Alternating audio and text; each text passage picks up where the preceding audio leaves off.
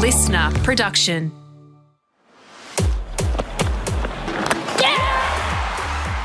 Hey, I'm sports journalist Sam Squiers. Welcome to On Her Game in partnership with Puma for the Fearless podcast series. On Her Game is a space where I get to share the stories of our incredible female sporting stars to try and learn more about the person behind the athlete.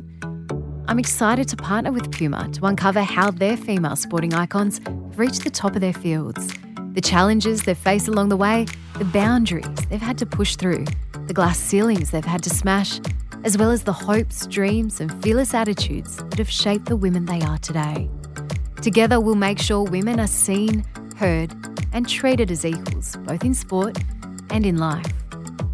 In this episode, I speak with Jill Jillaroos and Broncos captain Ali Brigginshaw. I've known Ali for some time now, and it's been incredible to watch her become not only one of the most talented players rugby league has seen, but one of its fiercest leaders as well. Rugby league has always been a huge part of Ali's life, and even when she was too little to even spell the word, she's always been a game changer. She grew up playing as the only girl in the boys' teams and rep sides and had to block out comments and complaints from other kids and even their parents when she took the field. And now she's the Australian Jillaroos captain, the Broncos captain, a three time NRLW champion, a world champion, and the Dally M medalist. The boom of the women's game has been so fast, there's been no time to adjust her focus to the new spotlight especially when her kiss with girlfriend and now wife Kate became front page news in 2018. But Ali has evolved into a leader so many admire. She uses the power of her voice and position to elevate the women's game to the level of equality it deserves. She admits it's been a fight, but one she's determined to win to ensure the next generation enjoys a more level playing field. And that rugby league passion, well, it started early, growing up in the footy mad city of Ipswich in Queensland, where Ali still calls home today. Ipswich is football obsessed. Uh, you walk down the street, everyone's got a pair of footy shorts on. It's talking about the local league or talking about the Broncos. Um, Dad used to play, so every weekend um, he stopped playing before I was born, but um, we'd go to every game that was on, like the local A grades, and it was just footy, footy, footy. Go to school, play footy, come home, play footy. And it's still like that in Ipswich. Everywhere I go, every coffee shop I stop at, people yell out in the street, go the Broncos, or like, they're just actually footy mad. So it's always been so supportive. And I'm very proud to say that I'm from Ipswich. And I always like to give back to community, definitely where I'm from. So you mentioned your dad. How big was your dad in rugby league? He's kind of a big deal. Well, when I go places, everyone wants to talk to him. So everywhere we go, he knows someone, and they all come up to me into the street and just say, Your dad was one hell of a player. And dad retired when my brother was, um, when mum was pregnant with my brother. So, um, but people still remember him and I haven't actually watched many of his games, to be honest. It's, really? They're all on VCR, so we need to transfer them over to DVD so I can have a look. Who has a VCR player? Please don't tell me Larry does. Larry and No, no, he doesn't. Um, so obviously, girls weren't playing when you started rugby league. So how is it that you came onto the Ipswich rugby league fields? It was definitely dad, but you know, uncles played and it was like neighborhood footy. Like what girl doesn't remember playing with the boys out the front on the front part of your lawn and just playing rugby league and that's where I really found the love for it. I played touch football, I played soccer, but as soon as I got to run out there in the front yard with the boys and I found that I was really competitive and wanting to do better and how to stop or how to tackle the boys. Um, and that's probably where the love for it came and that was all that was on TV. It still is the only thing that's ever on TV in my house. So, um, and the whole of Ipswich, yeah, and the whole of Ipswich. So that's where it's pretty much come from. Um, so, how old were you when you you first started playing? Not just um, out, you know, neighbourhood footy, but you started playing, I guess, comp for for juniors. Yeah, so I was ten. I really wanted to play when I was nine, but uh, Dad wouldn't let me because he's precious little girl. Um, he didn't want to want me to go over there until I knew how to play. So, um, and tackle was especially his thing, and and I actually am so grateful that he taught me how to tackle because I think that's something I've taken with me in every team I've been in or every time I've taken that field. Is I've always taken Dad's rules and how he taught me. So, um, yeah, started at ten. He took me over to North Tigers, and then I started playing and it was it was crazy. I used to love it. I just used to we used to play school on a Friday, so you play afternoon school sport, and then I'd play for club on Saturday. So it was just everything to me to to play rugby league. I was going to ask you whether you were intimidated being the only girl in the team, but it sounds like you just loved it too much to be intimidated.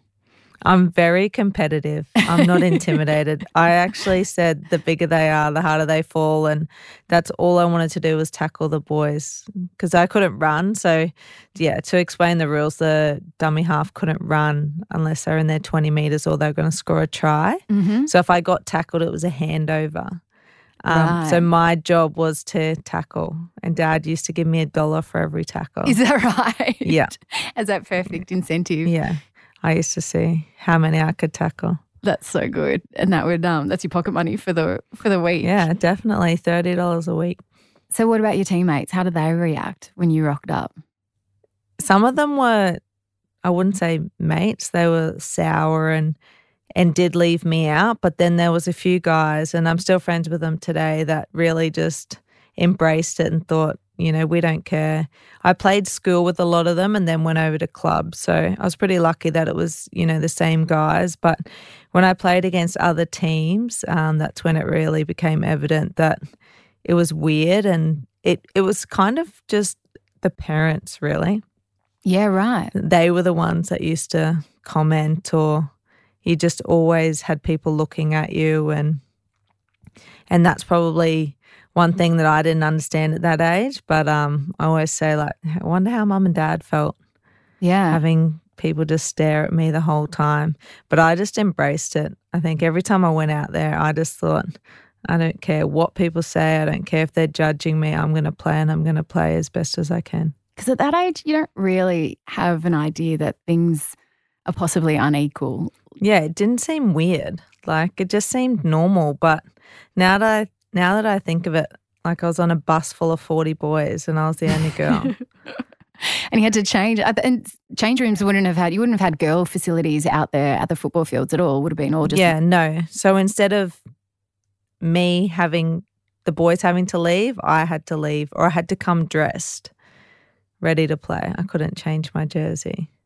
You were still selected for regional teams, though. That shows you that skill that you had. And one time you were selected for a regional team, and there was a bit of backlash again from parents. What happened there?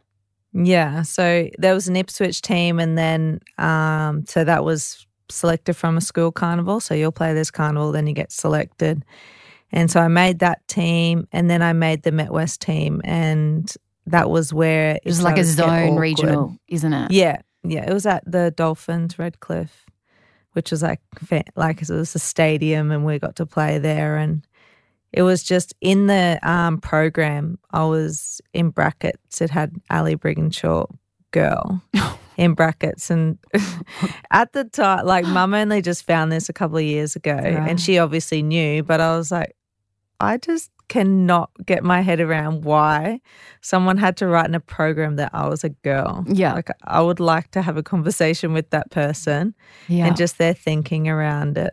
And did someone complain that you were selected as well over their son? Yeah, that was that was quite a regular thing. Um, there was always comments about when I made teams. It was she's only picked because she's a girl, or those comments were always thrown around. But I particularly had this one lady who videoed me to say her son was better than me and that he should be in the team and I shouldn't. Pretty much. Now, to give a bit of perspective, this is under what?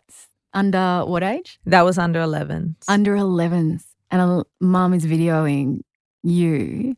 What about your dad and your mum, Pam and Larry? How did they react when, you know, the parents are doing stuff like this and you're in under 11s? Yeah, mum's always been, she doesn't care what anyone else has to say. And if she hears someone say, like if someone yells out now when I'm playing, you know, hurtful things. Mum's always got my back. So, and dad, dad's pretty shy. So he knew that I was playing well, and he still says today you could tackle better than any of them. So um, he wasn't phased. He knew I could handle myself, but I think that it taught me to have thick skin and not worry about what other people think.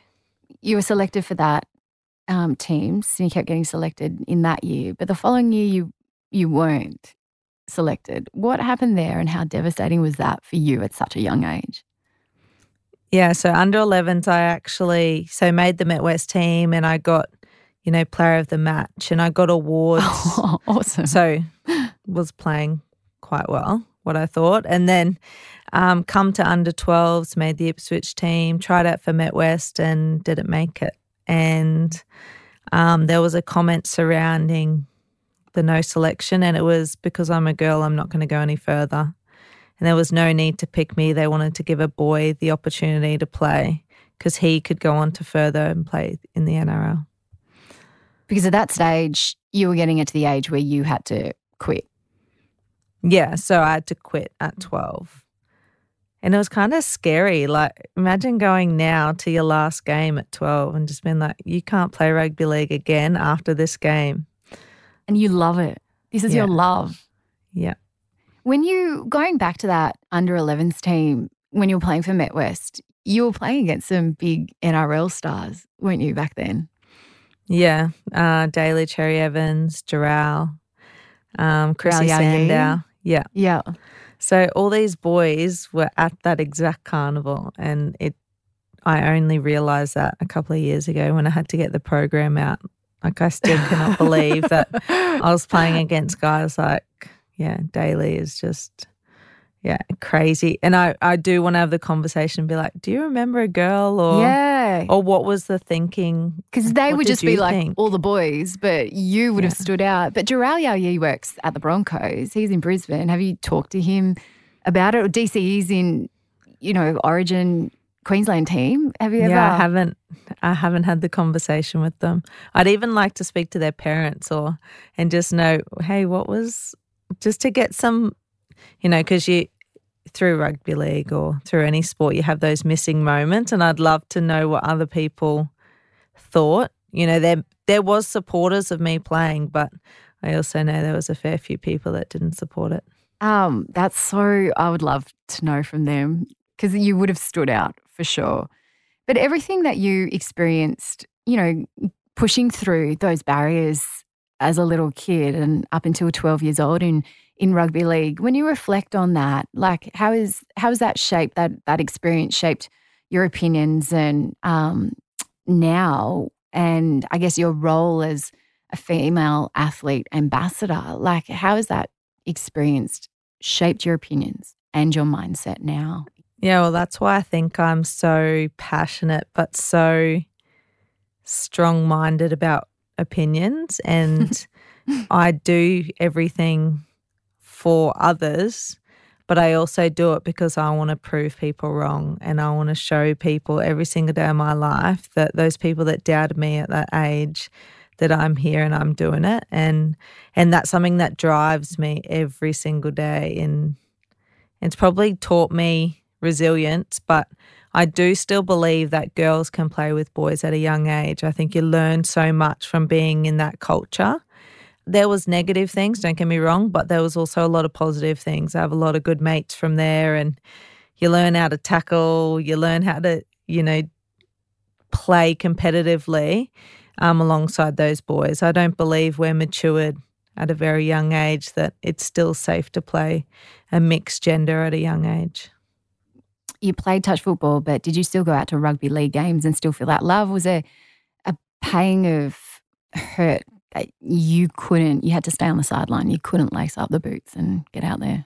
It was probably just jealousy because there was trips that I used to go on. So we used to go to Maitland on a trip and all my mates would be going off to that trip and I'd be stuck at home or I'd still be out supporting my brother, but it was those times where I was like, that used to be me. And um, I, I think I just thought that touch football would take me to a professional level. So, how far did you get in touch football then? How far did you go? Yeah, so I got to represent my country in Trans Tasmans with a few people, uh, a few stars. So um, I am for, forever grateful to touch football. I truly believe anyone that's ever played touch football and gone on to play another sport can thank touch football for the skills and the vision that we have on the on the rugby league field.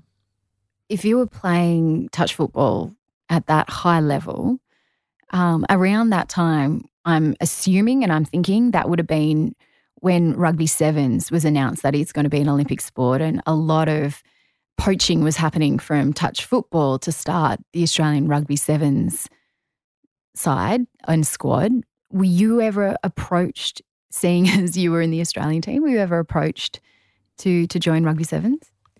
Yeah, so it must have been after a Trans Tasman. I probably had played league for one to two years Mhm. and then was approached by Rugby Sevens to have a sit down and um, they spoke to me about kicking. They needed a kicker, so they flew me to Sydney just to see if I enjoyed it. And um, it wasn't for me. I love home and I just didn't really understand the game, whereas I feel like I have such an understanding of rugby league that. Um, yeah, it wasn't enough to move away from home and and start again. And I've always been that person that I like being close to home because all my family get to come and watch, and and that's something that um, I'm really driven by is having it's not just mum and dad on the sideline it's every uncle every cousin still Mm. today every auntie they're always there and um, that's probably what's kept me going because that program you had to be based in Sydney, didn't you, in order to to join that program? yeah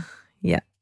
But the the lure of the Olympics was that ever a dream for you? And then when you know you got approached by Rugby Sevens, like how much of a pull was that? Uh, the Olympics is definitely tempting, uh, but just the thought of I still had touch football, still playing touch football. I'd just gone into league, I was playing for my state, and there was a few, there was an Australian team going to New Zealand. So I still had things going on, um, but the Olympics wasn't much. We hinted there that rugby league had come back into your life around the same time as the rugby sevens opportunity arose. How did rugby league come back into your life? I got a phone call from a guy called Rob Bruff. He reads the Hmm. news for Channel 7 and has done a fair few things. Um, so I played touch with his son, and he just called me and said, Have you ever thought of playing rugby league? And I was like, Well, I used to play. Um, and he said, Do you want to play on Saturday? You got training on Wednesday. And it was, it might have been like Monday. I was like, Yep. So that's just where it started. And how old were you? Um, 18. 18. So lucky enough, the I was playing with Karen Murphy, Renae Kunst, yeah. Nat Dwyer. Like I pretty Wow, much walked into legends. the Australian team. Yeah. so uh, I was pretty lucky there, and he was the coach, and went out. I didn't play great in my first game, I will admit, but um, yeah, that's where it all started. started back up again. What year was that? 2009. Right. So they just had the 2008 World Cup on the Sunshine Coast. Yep. and they got beaten really badly from the Kiwis. So he wanted to put together some touchies within that um, South team, and yeah, then I started five eight alongside Karen Murphy. How soon before you were playing with the Jillaroos? It was that year, so 2009. I got uh, selected for nationals, went on to play for Queensland, hmm and then straight into a test match on the back of that. You were in a really rare position where you've kind of seen both sides of the boom of women's rugby league because in 2009 it certainly was nowhere near where it was where it is today. When you reflect on those early days that you were in that Australian setup and you were playing women's rugby league is there something that stands out to you that you look back on and just go oh my gosh I can't believe that happened or we had to deal with that or that was what we went through Uh, probably the field in New Zealand when we were playing just off the street lights was probably a big eye opener. We're going out to play for our country, and there's a street light on either end of one side of the field, and the Mm. other side was just dark. so that was probably a moment where I was like, ah, no one takes us seriously. Like we've got an Australian jersey on. we actually had a jersey and it didn't have the coat of arms on it. No one took us seriously. They just thought we were out there pretty much just to, I know, take people's heads off, pull hair, like all these ridiculous things. And we'd been training hard for it and we were skillful and just people didn't take us seriously. The coat of arms thing was a big deal because am I right that you guys weren't allowed to have the coat of arms on your uniform? Yeah, it was non existent until uh, we realized that it was worth more than that and we should be respected and things should be changed. And yeah, that ended up getting changed. I can't remember who it exactly was but they came to present our jerseys and they pulled it out, looked at it, and then threw it back in the box and said, I'm not presenting these jerseys because there is no coat of arms on it. And it was from that day on that we started to be taken more seriously and things started to happen. 2013 and winning the World Cup over in England was a pretty pivotal year, wasn't it? And pivotal moment for your movement or for, for women's rugby league in general, wasn't it? Yeah, it was the the start of something special when Graham Murray took the team on alongside Paul Dyer and um, those guys, Mick Hancock. They started to take us seriously. We'd go to training and it would be, we are running you into the ground. You are here for a reason and we're going to get you to win that World Cup. So once they came on board and you know, Graham Murray to even take that team on. It was a gamble, but he took the took the chance with us, and um, I don't think we ever let him down. Uh, he told us a million stories, but it was just that someone finally took us seriously and wanted to show us, didn't treat us any differently, treated us exactly like he would a men's team. And then it's from that we got confidence. And then to see Murph hold up that trophy and have tears in her eyes and that moment, I truly believe that was the moment that changed the whole women's game forever. Another big moment was that first state of origin. I actually hate, and I think maybe you would too, saying the first state of origin because the women's state of origin went on for, was it 16, 17 years before what people were calling the first state of origin, but it was called the Interstate Challenge because it wasn't recognized under the state of origin banner. And I always feel like I have to say that because it's, but that first time that it went under the state of origin banner and it was a standalone game on live on free to air TV at North Sydney Oval. The Oval was packed. Everyone had their eyes on the girls and was watching Friday night football and watching you girls play State of Origin. How big a moment was that? And what was it like for you running out onto that field with that crowd? It was, it felt like every time I run out on the field, there's a different feeling, but there's one feeling that stays with me, and it's like I'm running out, and there's Karen Murphy sitting on this shoulder, there's Nat Dwyer on the other mm-hmm. shoulder, and I'm like carrying all these girls out onto the field. It's like there's a reason that we're on that stadium playing in front of all those kids, all those fans. And it's because of what what they had done, but we were also creating history. And it's important, like you said, to tell that story that it was the Interstate Challenge and it, Queensland was so successful in that time. But it's because of them and making a movement of it's not okay to be called an interstate challenge. We're to be taken seriously. That whether we ran out there and didn't get the win, it was just a momentous time for girls rugby league to have little boys, little girls run out onto the field. They didn't care that we were girls. They just loved the game that we just played. I love the little girls coming up to me and that and that is the future. But having boys come up to us and want our signature and just acknowledge us for playing rugby league is the difference in the drive of having that. It sounds funny because you want the the little girls, but they're going to come because they're following their idols. But these boys are idolizing us. I remember being that little girl idolizing Allan Langer, idolizing men. It's now changed, and these little boys are idolizing us girls on that field. That's so powerful because those little boys, they don't see a female athlete. They see an elite athlete, someone that they want to aspire to be, not necessarily someone that their sister or the girl next to them, they aspire to be like Ali Brigginshaw. And the way you described it then is just so powerful. When you saw the ratings from that game and saw I laugh because I feel like in those early days, I've been pushing for rugby league for so long in my job in the media for women's rugby league. And I remember when it was finally on TV, being in an all male newsroom and having all the blokes, all those guys around me just going, oh, like looking at highlights of your game, just going, oh, look at this. Oh, they're so fast. They're so skillful. They were so, that was such an awesome game. They were getting so worked up. And they were like, where's this been? I'm like, it's been there. You just haven't seen it.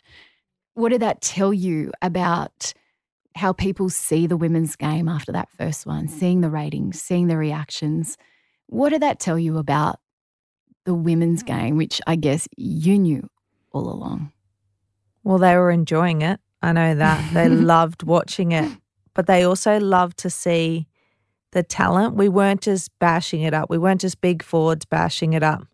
We were playing with skill, skill that we'd learnt from other sports and brought it into our sport. And it's kind of like the time has passed where you say, wow, that girl's like very good and very talented, isn't she? It's like be amazed by her skill and talent, just appreciate it. And um, that's what's happening now is they don't go, oh wow, look at that try. Like it, it's great to talk about it, but we are just as skillful as some of these men, and that's what. It's not a shock anymore. Yes, we do hit hard. Yes, we run hard. We all play the game the exact same way. You know, we don't train every single day for, you know, six or seven hours. No, we don't now but that time will come and you'll only see better and better athletes. But it's, let's not be surprised anymore. We are athletes and we play the game just the same as the men. What was your reaction when you first found out that there was going to be an NRLW, like a professional women's league? And at that stage, you've seen cricket do it with the WBBL, you'd seen AFL do it with the AFLW.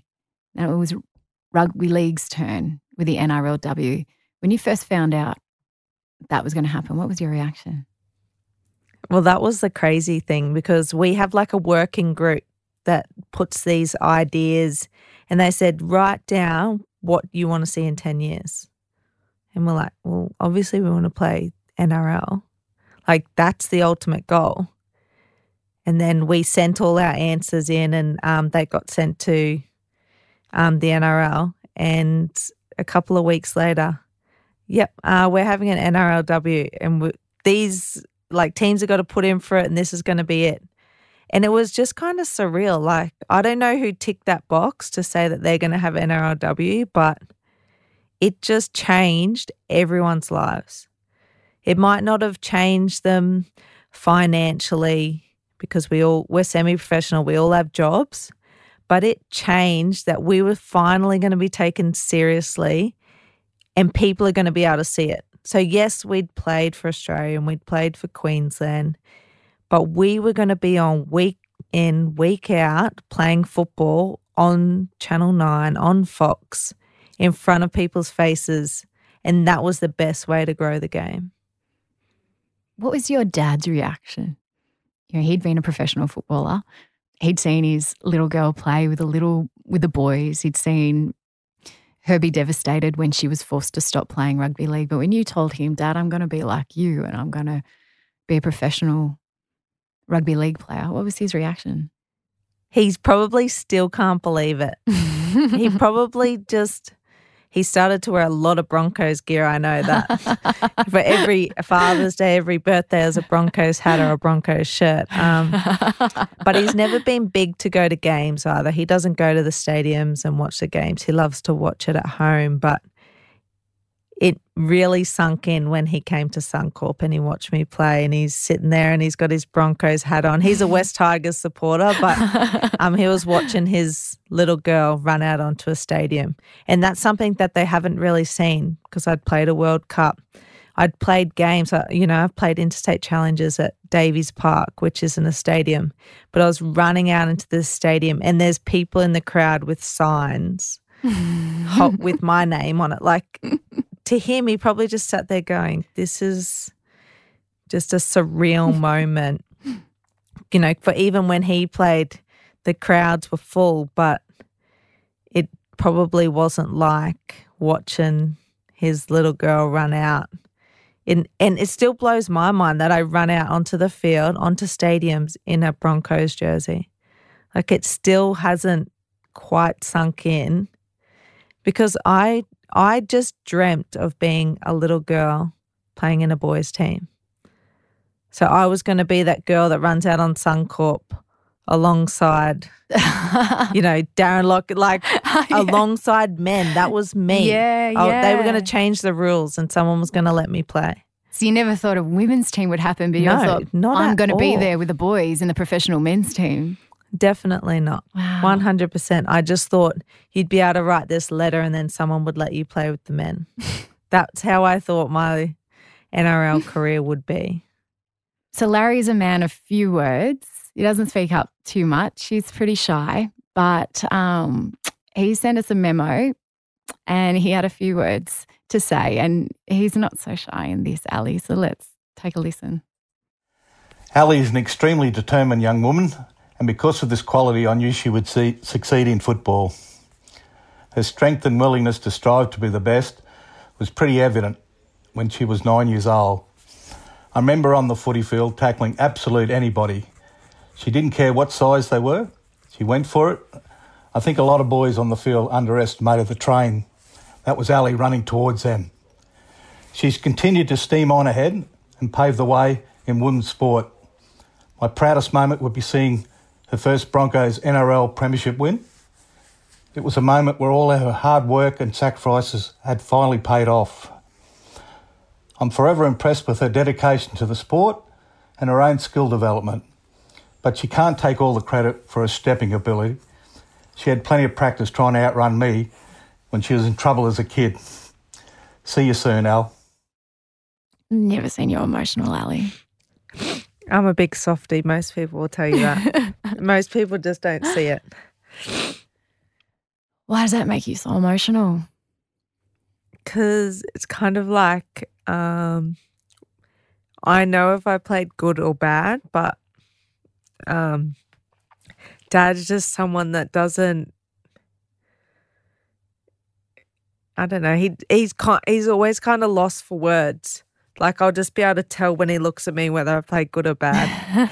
and if I play bad, it'll be, um, oh, you you missed this tackle. Even though I've scored three tries, you missed that one tackle. It's he'll just tell you straight to the point, but it's hard to get a.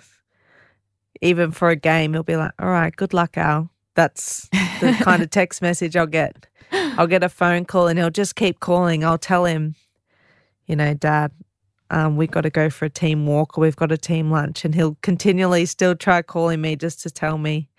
He'll always have the same messages tackle hard, you know, kick to space. Like it's the same messages, but you just know when you look at your dad whether you've had a good game or a bad game. Mm. We've talked about, you know, the old times, and that was a really quick escalation of the women's league and the attraction that it got, the attention that it got. Were you prepared for such interest and the limelight being on you, being a marquee player, being the captain of the Broncos, being captain of the Jillaroos? Like, were you prepared for the limelight with that?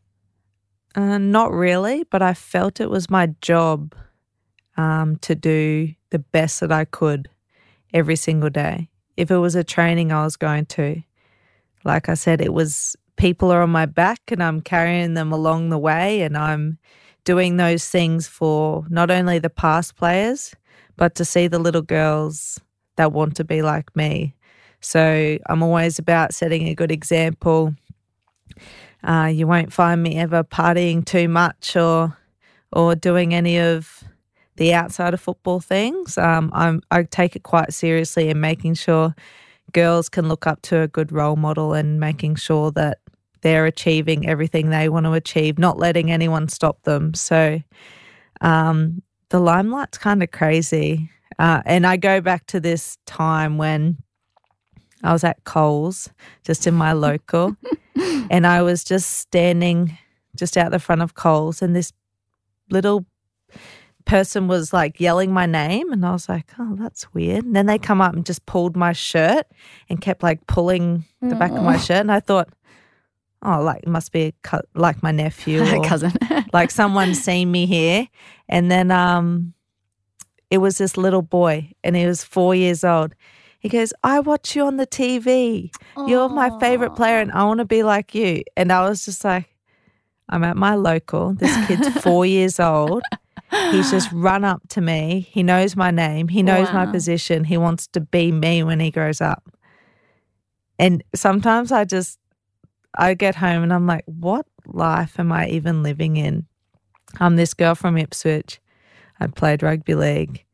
I'm now going to play for my country, play mm-hmm. for the Broncos. And I have little boys wanting to be Ali Brigginshaw when they grow up. Yeah, it's, yeah, I can't explain it. An interesting side to that was that in 2018, your Broncos, you're the captain of the Broncos, you win the inaugural NRLW Premiership.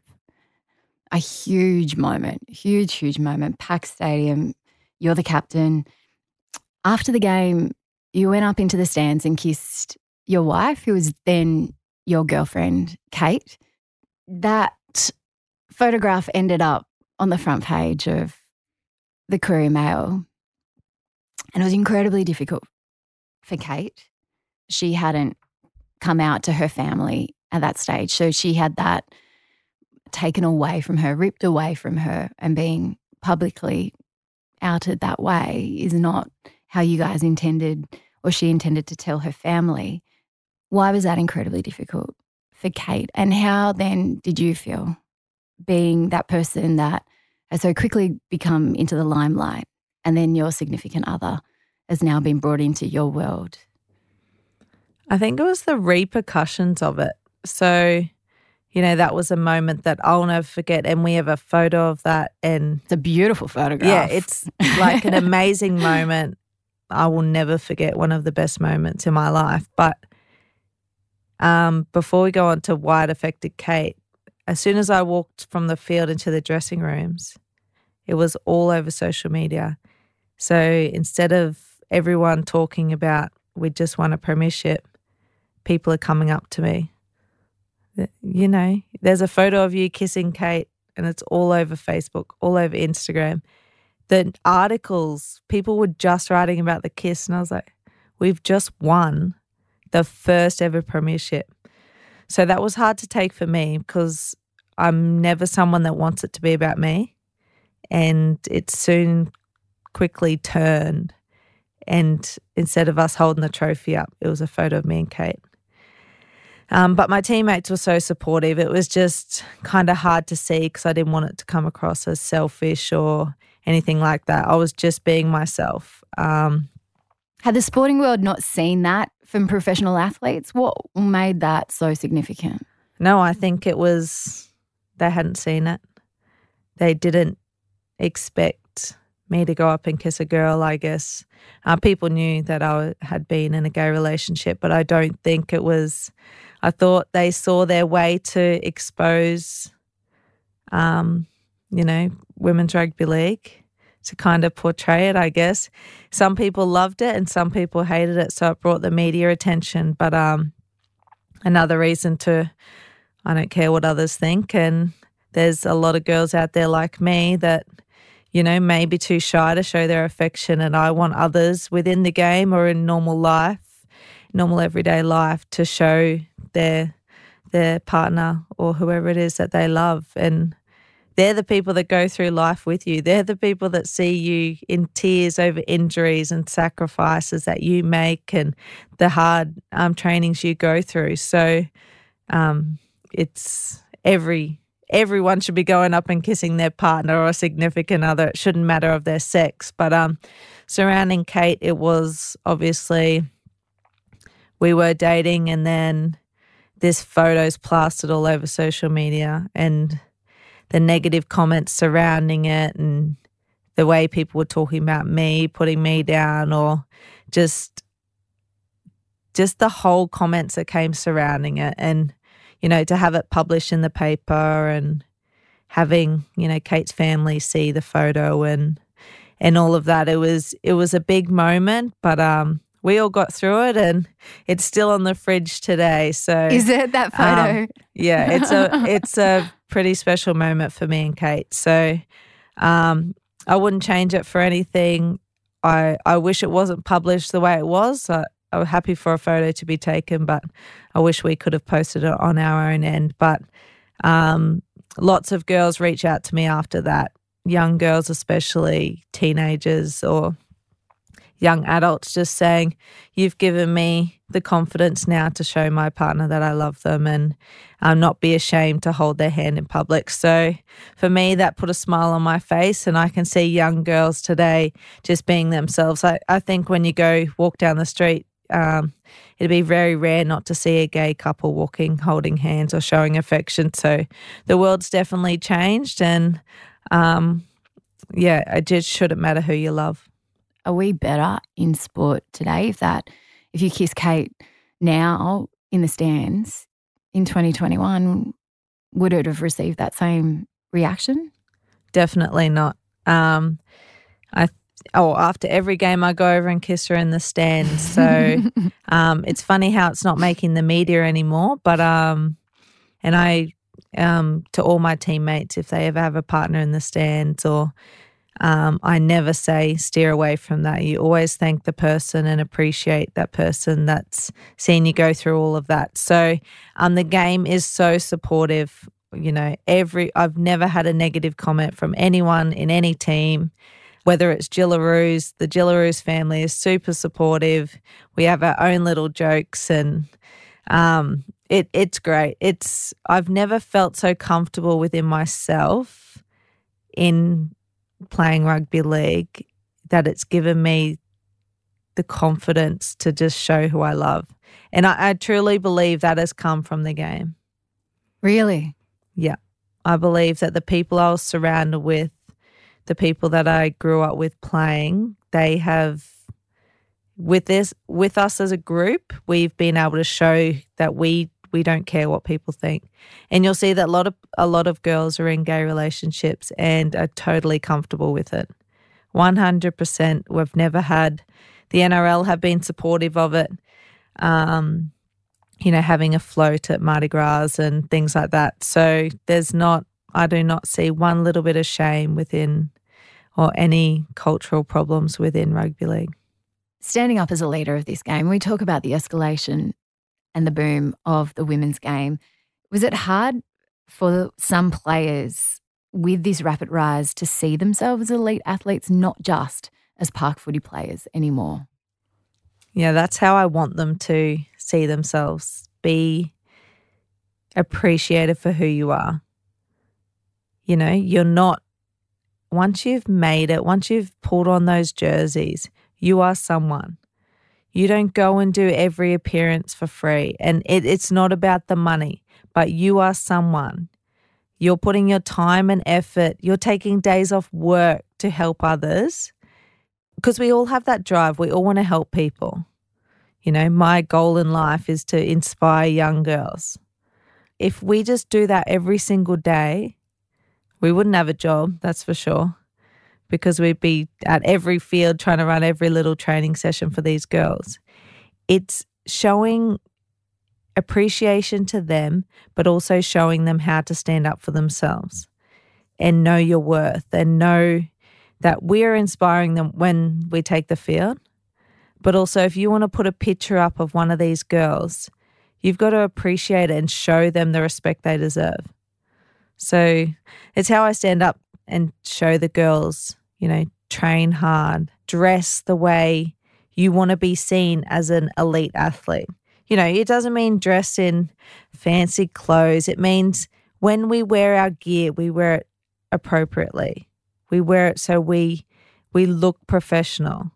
You know, we may not be professional now, but we're setting an example for these young girls.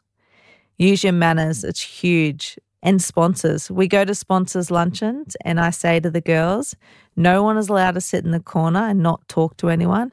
You go up and you meet people. They're people that are supporting our game. You go up and be an adult, go and introduce yourselves. And that's how the game grows. And that's how people see that we mean business and we're here because we want to play the game. And without the sponsors, rugby league doesn't happen for girls. So that's like a big push to, and especially something that we do at the Broncos and the Jillaroos is we go and thank people. We go and meet people. We want people to know who we are. We may not have all the TV time in the world, but we meet people when we're not on the field. Mm. You're representatives all yep. the time. All the time. we we've got a busy job. Saying that, Uh, I hear players say all the time, oh, look, we're just grateful for being here, you know, grateful for this opportunity. And I guess, you know, being grateful is a great quality. But sometimes I feel like that's almost devaluing where we are with the women's game. Does the women's game need to take the next step now from being grateful in its push for equality? Where do you stand on that? Yeah, I'm grateful that I'm healthy. I'm grateful that I have a wife at home and kids, and I'm grateful for those sorts of things. But now I'm grateful that I found the game of rugby league. Don't get me wrong. Like without that phone call, I wouldn't have been playing rugby league. But it's about time where we are noticed. We are, you know, we don't want to play four games for NRLW. We want to play longer. We want to be on TV more. We deserve to be. We've shown these people. Each game we play, there's more viewers, there's more people in the stands. So it's time that everyone that plays rugby league, especially in the top group, um, in those NRLW teams, that no matter where you are, we're pushing people, we're pushing boundaries, pushing for equal. You know, even if it comes down to the same uniform, we want to be respected if that team, if that men's team's wearing that uniform, we want to wear a uniform that looks exactly alike, if a little bit different, but we that's how you be treated equal. We don't want to be in the development clothes, you know, of the clothes that the under 16s and the other under 18s are wearing. We want to be in the same. One thing the Broncos have done really well is we wear the same colors the same jersey. There's no pink on that jersey. We don't need pink to tell us that we're a girl team. We don't need a name in front of the state of origin saying women's state of origin. It's the state of origin. It's the test match. That's how it should be seen. And that's how every girl that plays the game should see themselves. I'm an athlete. I play rugby league. I train just as hard as them. It's no us and them, it's the game if I could make you not only CEO for the day, but I could give you all the controls for rugby league without any barriers whatsoever, you have the rugby league controls and you're allowed to do three things for the women's game. What would you do? Firstly, I'd have a comp, a bigger comp. It doesn't need to be the same as the men. Um, I know the talent, and we know this the talent isn't there to have as many teams as the men's. Um, six seems to be a great number to begin with. So I'd have it going so the girls are earning um, a base rate where they can live without having to work full time. That's my first thing. Could you imagine the athletes we would have if we train Monday to Friday and play regular footy for an NRLW team. If we had the coaching, the coaches are great, but imagine if we had better coaches at every single level, better standards at every single level of what of what girls would what the game would look like. I kind of want to build the relationship between the male players and the female players better. I don't know what that looks like. But when I go into training for the Broncos, I want to be able to, even if it's train alongside the men, you know, have opposed sessions against the men. Something along the lines where I know what they're doing, they know what we're doing. It's not two separate teams. It's not oh, it's the women's season. Oh, the the men are over here and the men can't be in there because the women are in there. If we play for the Broncos, it's the Broncos. If we play for the Roosters, it's the Roosters. So somehow have them int- intertwined, I guess, because um, I guess that doesn't happen too often. Um, what else would it be? Would you make Origin into three games instead of one? Yeah, that would just be a have to. the only reason it's not now is because we can't afford to take six weeks off work. We only get four annual weeks um, off work. So I don't know how that looks. But um, Origin is the toughest and the best game that we can produce. And each year you'll say, that was the best game. And then this year you'll probably say, well, that was the best game. So each year it's getting better and and I I'm pretty sure there's a 19 comp this year, and a 19 state of origin. Um, so that's even moving forward. One thing I'd like to see is having this is on my wish list have five younger girls attached to every NRLW team. So five 18 year olds. So they're not in your CAPA players. I think each team should have five or um, however many we can fit in so they can mold off the older girls. And you might get one make their debut, you know, like Sam Walker. He was molded, he was put into that system. So if we can have, you know, 18 year old kids in that system, you never know when their debut might be. I think we need to blood them a little bit earlier. Ipswich boys too?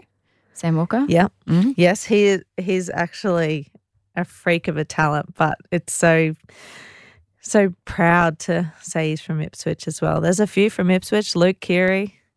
You fought your whole career since you were yeah. in under 10s, Ali. I know. I, I'm 31 now. It's getting exhausting. and I just hope that when I retire, the girls can just solely play rugby league. And that's why I fight so hard. And it's tiring. And there's a Zoom calls after Zoom call after Zoom call. There's chats going on about what next year looks like. You know, should there be three origins? That's a that's a question that gets asked every month. It gets tiring answering the same question. And one thing I've noticed is we can be powerful, but it's also so tiring. And yeah, like I said, when I retire, I hope the girls don't have to fight anymore. I hope there's long term contracts so you're not living year by year by year, wondering, am I at the Broncos this year? Oh, I might be at the Roosters next year. Let's put some stability in for these girls. It's a hard life. If you want to buy a house, it's hard because you've got to take time off work. So, therefore, you know, when you go to buy that house, well, what do you do? I play rugby league. Is that professional? Well, no, it's not. So it's tiring, but um, I know it's all going to be worth it. I know the game's going to come to a time where we're going to see professional athletes. I hope I'm still there. Mm. Um, I don't know how long I can play for, but um, the hope is there. I hope you're there too, but I know if you're not, just like you did with the women that went before you, there'll be a little girl that will be carrying Ali Brigginshaw on her shoulders when she ro- runs out as well. And she won't forget the work that you have put in tirelessly and the fight that you have put in your whole entire career for her to do exactly that. That's what it's about. And it feels like it's an extra job. You go to work, I go to work Monday to Friday, but I feel like I have a job 24 7 of being a good person, setting a good example, and fighting for these these right movements in rugby league every single day. But we're getting there and we're not going to say the word grateful because we're pushing boundaries and we're we're a force to be reckoned with. I think we're going to make big progress um, this year, if not in the couple uh, the next couple of years, hopefully before I go. And you've been rugby league CEO for the day, but broadly, you're the future that you want for those little girls. If you could be fearless and there's there's no boundaries here there's no the shackles are off if you could think about the future that you want for little girls and women what does that future look like? It just should be full time like i know that's a step away But I want these girls, I, just want them to be professional athletes so they don't have to worry about these jobs. It's hard holding a job. It's extremely hard trying to tell your boss that you're going to be away for eight weeks this year because you're going to go play rugby league. You know, so that puts stress and pressure on these girls. So I want to see full time, full time athletes have your own facilities.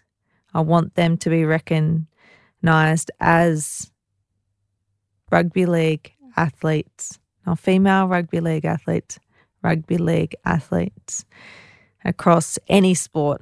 That's my every single sport. It shouldn't be women, it's the sport. And the final question we ask everyone is if you could go back and tell that 10 year old Ali something, what would be the message that you give that 10 year old Ali is about to be very upset that she's not going to be able to play rugby league much longer? I probably would have tried to get a few more girls to join the team with me. That's one thing I probably would have done. Um, but I wish I did have an idol um, that I and a role model that I looked up to in Peter Green, and she was a lady who's sadly not with us anymore, but she was a female coach. So when I'm 11, I have a female coach, and back then that was weird. That was strange. She coached rep teams. She coached at a private boys' school, rugby league. She was a force to be reckoned with. And she was someone that stood up at all these schoolboy meetings. She was someone that was like, she was me, but I was on the field and she was in the office. She was in the room picking me and picking, you know, within that group. You know, imagine if there was more of her, what it could have been like there wouldn't have just been one Ali Brigginshaw. There would have been others. So I think I was quite strong as a 10 year old, to be honest. Um, but what I'd say to those parents and any parents today is don't ever point, don't ever judge a girl because they're playing a sport. Don't ever question what sport that girl's playing. They're playing because they love the sport. It doesn't matter if they're male or female. I love it. Ali Brigginshaw, what a journey you have been on and how much better is rugby league and sport in Australia because of it. Thank you so much for the journey that you've been on. Thank you so much for the fight that you've endured. Thank you for sharing your story with On Her Game. Thank you for having me. And it's so special to be able to tell my story. I hope young girls hear this and know how hard I used to fight and I still fight to this day. And when I'm 50 or 60, I can be able to say, I was fighting for that when you were, now you're a professional, and I can sit back on my couch and watch um, the, the girls' game and, and see professionals come out of it, see our stars born. And all because of your hard work. Hey, there's lots of people's hard work. It's true. I'm just That's one true. of many. That's so, true. Um, Yeah. As a female, I think we're all powerful in some way. So, whether you're presenting, whether you're playing, whether you're a coach, we're all powerful and we've all got a job to do until it changes.